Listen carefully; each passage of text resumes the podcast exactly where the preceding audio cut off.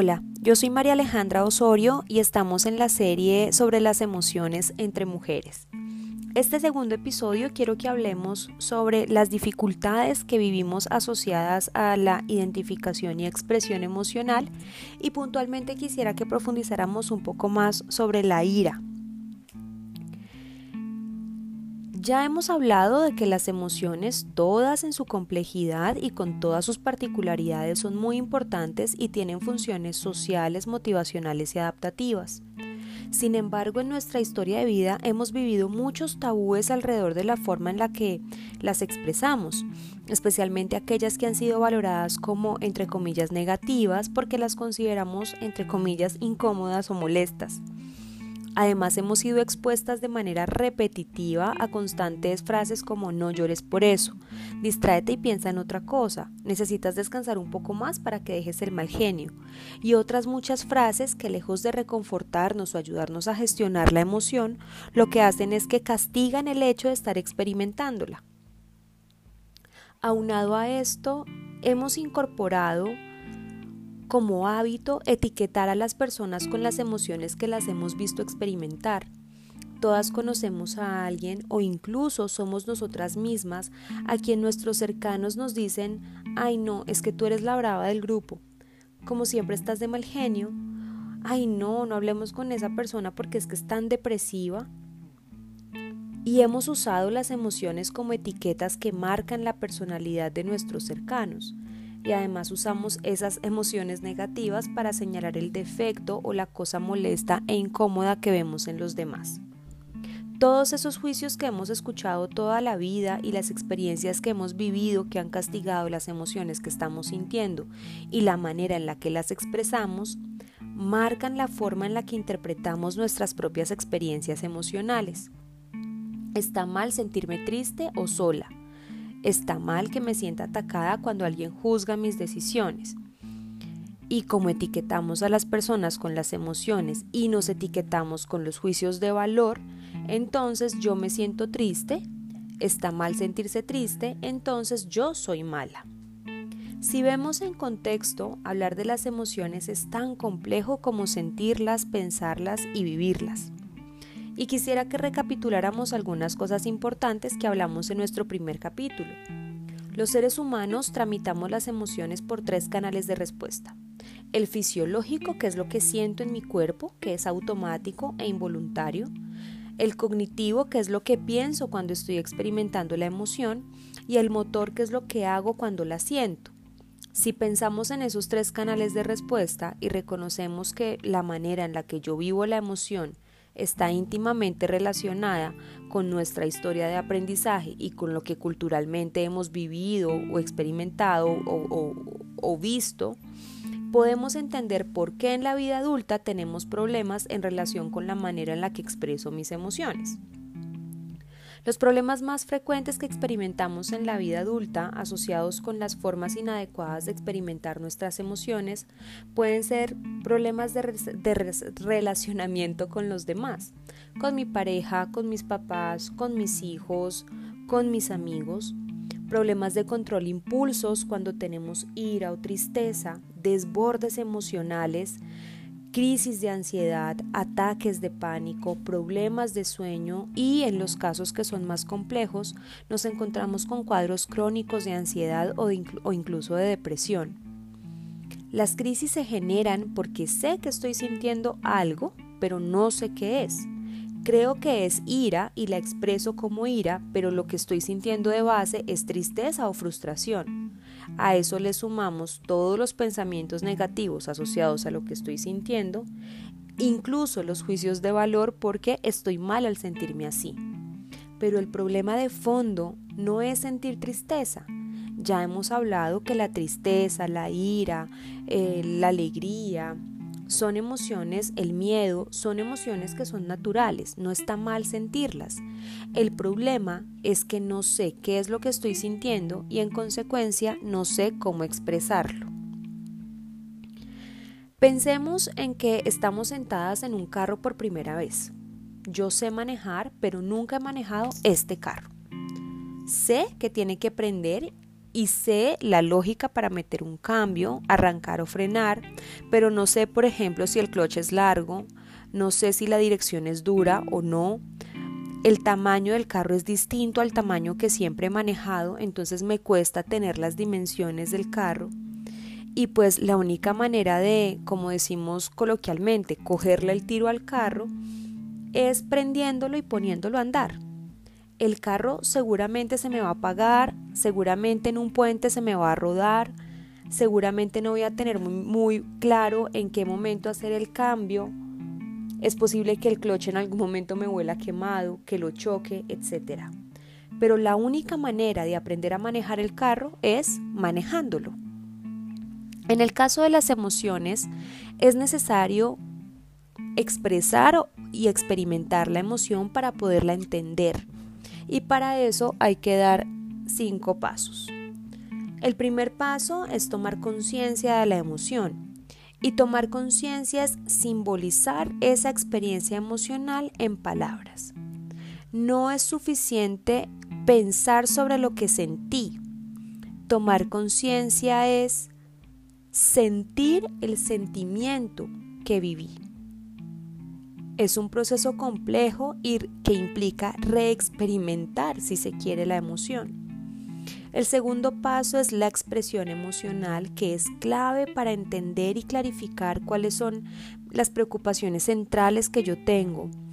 Y además de eso nos sirve para promover la consecución de los objetivos, alcanzar esa meta que yo tengo. Recuerden que la expresión emocional o la experiencia emocional siempre tiene una función y la idea con la expresión emocional es que yo alcance y yo logre el objetivo que tengo con la emoción. El tercer paso es lograr la regulación emocional, que es la habilidad, ojo a esto, para tolerar la experiencia emocional y para regular esa experiencia. Aquí en ningún momento estamos diciendo que vamos a anular o a eh, reducir la experiencia emocional. No, lo que buscamos con la regulación es tolerarla, tolerar la emoción y conseguir que la experiencia emocional esté regulada. El cuarto paso es promover la reflexión sobre la experiencia emocional y esto ayuda a que le encontremos sentido a nuestra experiencia y promueve que la asimilemos en nuestra narrativa, en el discurso que tenemos montado de manera permanente sobre nosotras mismas. Recuerden que nuestra experiencia emocional también marca la forma en la que construimos nuestro yo soy, nuestro self, y eso se construye a través de nuestra narrativa. Entonces, al promover esa reflexión sobre nuestra experiencia emocional, lo que hacemos es que nuestra narrativa sobre nosotras mismas podamos asimilarla y encontrarle sentido a esa experiencia además de entenderla como experiencia y no como un juicio hacia nosotras mismas. Y el quinto paso es que cuando hablamos de emociones primarias que son desadaptativas, aquellas que generan malestar porque son reprimidas, porque son ignoradas o incluso porque las rechazamos, como el miedo, la ira, incluso la vergüenza, es muy importante lograr transformar esa emoción desadaptativa por una emoción adaptativa.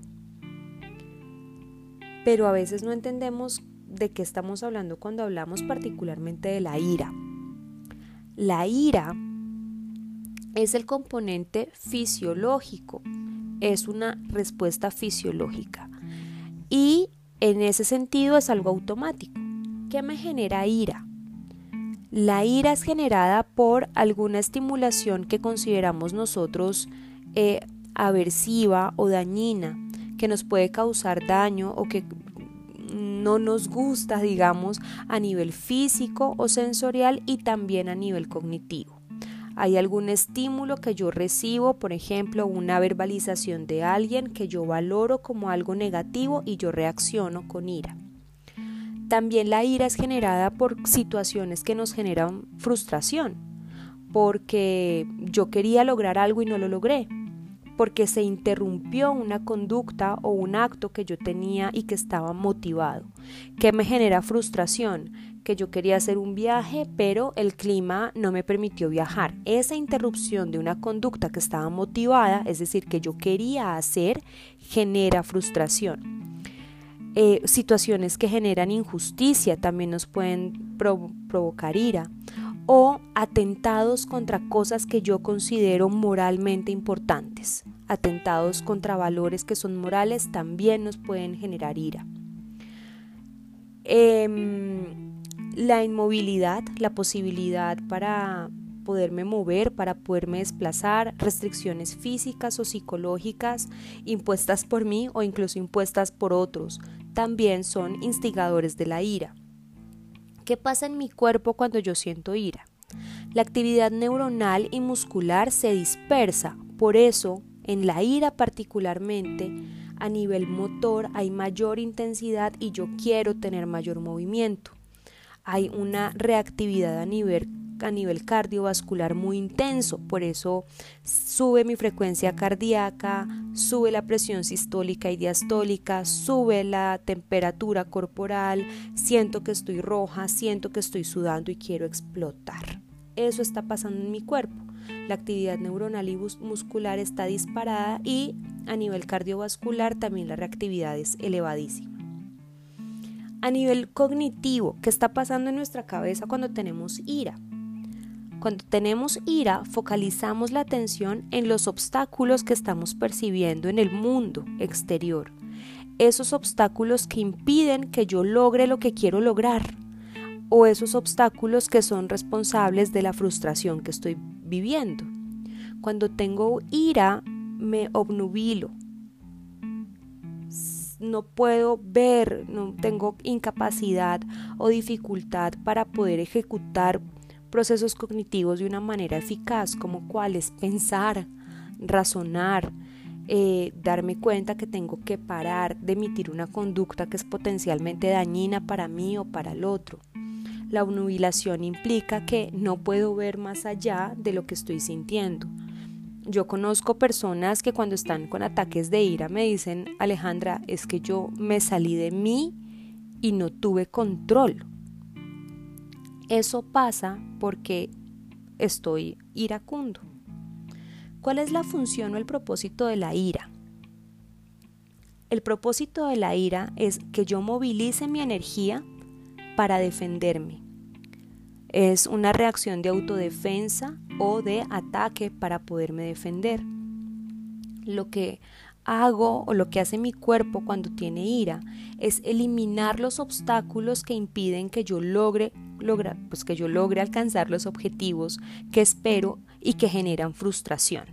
Por eso en la ira lo que yo hago, lo que busco hacer es borrar o eliminar esas cosas que dificultan que yo alcance los objetivos deseados. Si bien no siempre la ira termina siendo agresión, sí sirve para poder em, evitar reacciones que yo no deseo de otros sujetos o incluso evitar una situación de confrontación. Una situación eh, o una respuesta iracunda hace que en medio de una discusión yo decida levantarme e irme y evitar la discusión porque no quiero que me sigan confrontando frente a algo. Esa es la función de la ira. ¿Qué sentimos en nuestro cuerpo o nosotros mismos cuando experimentamos ira? Hay una sensación de alta energía, de alta impulsividad, hay una necesidad muy marcada de actuar de forma intensa e inmediata, de manera física o verbal. Por eso decimos y hacemos cosas y después miramos atrás y decimos yo por qué dije eso. Y eso se hace para poder solucionar de forma activa esa situación que yo percibo como problemática y amenazante. La ira se experimenta como una experiencia que es desagradable, que es intensa y que está altamente relacionada con la impaciencia. Pero ya hemos hablado, el problema no es que yo experimente ira, el problema es qué hago yo cuando estoy viviendo la ira. La tarea para esta semana o el ejercicio que les propongo para esta semana es que intentemos dar los pasos para poder gestionar la emoción y transformar las emociones que consideramos desadaptativas por una emoción adaptativa. Ya sabemos que no hay emociones buenas o malas. La idea es que si experimentamos ira, la podamos entender pero que la expresemos de manera apropiada. Y para eso les voy a dejar unas preguntas que también van a encontrar en el material escrito del curso Entre Mujeres. Lo primero es identificarla, entonces, ¿cómo se llama la emoción que estás experimentando? Para el paso de tomar conciencia, vamos a responder cómo sientes tu cuerpo cuando experimentas la emoción. ¿Cuáles son los pensamientos que acompañan la emoción? ¿Qué imágenes vienen a tu cabeza cuando piensas en la emoción que experimentaste? Quédate en la emoción y describe qué quieres decir, qué quieres pedir, qué quieres hacer. Porque recuerden que las emociones siempre están asociadas a lograr un objetivo. ¿Quieres decir algo? ¿Quieres pedir algo? ¿Quieres hacer algo? ¿Qué es eso que quieres hacer? Si en algún momento has sentido eh, que algo ha interrumpido o que ha interferido en que experimentes la emoción, logra identificar qué es. ¿Será esa voz en tu cabeza en la historia que te dice que no te sientas mal? ¿Que no te pongas brava? ¿Son esos juicios? ¿Son esas voces? ¿Pasa algo en el ambiente que hace que interfiera en que tú experimentes la emoción? Si en algún momento te desconectas de la emoción, ¿evitas tenerla? ¿Crees que no la puedes manejar? La idea aquí, en este tomar conciencia, es que nos concentremos en las sensaciones que estamos experimentando para poderlas describir. ¿Cuáles son los siguientes pasos que vamos a dar? Hoy estamos trabajando el tomar conciencia y conocer cómo estamos expresando la emoción. Luego vamos a caminar en la regulación emocional, en la reflexión y en la transformación. Muchas gracias, espero que les haya gustado este podcast. Recuerden seguirme en mi cuenta de Instagram Osorio barra el piso psicoeducar y espero que les haya gustado mucho este podcast. Un abrazo y que tengan un feliz resto de día. Muchas gracias.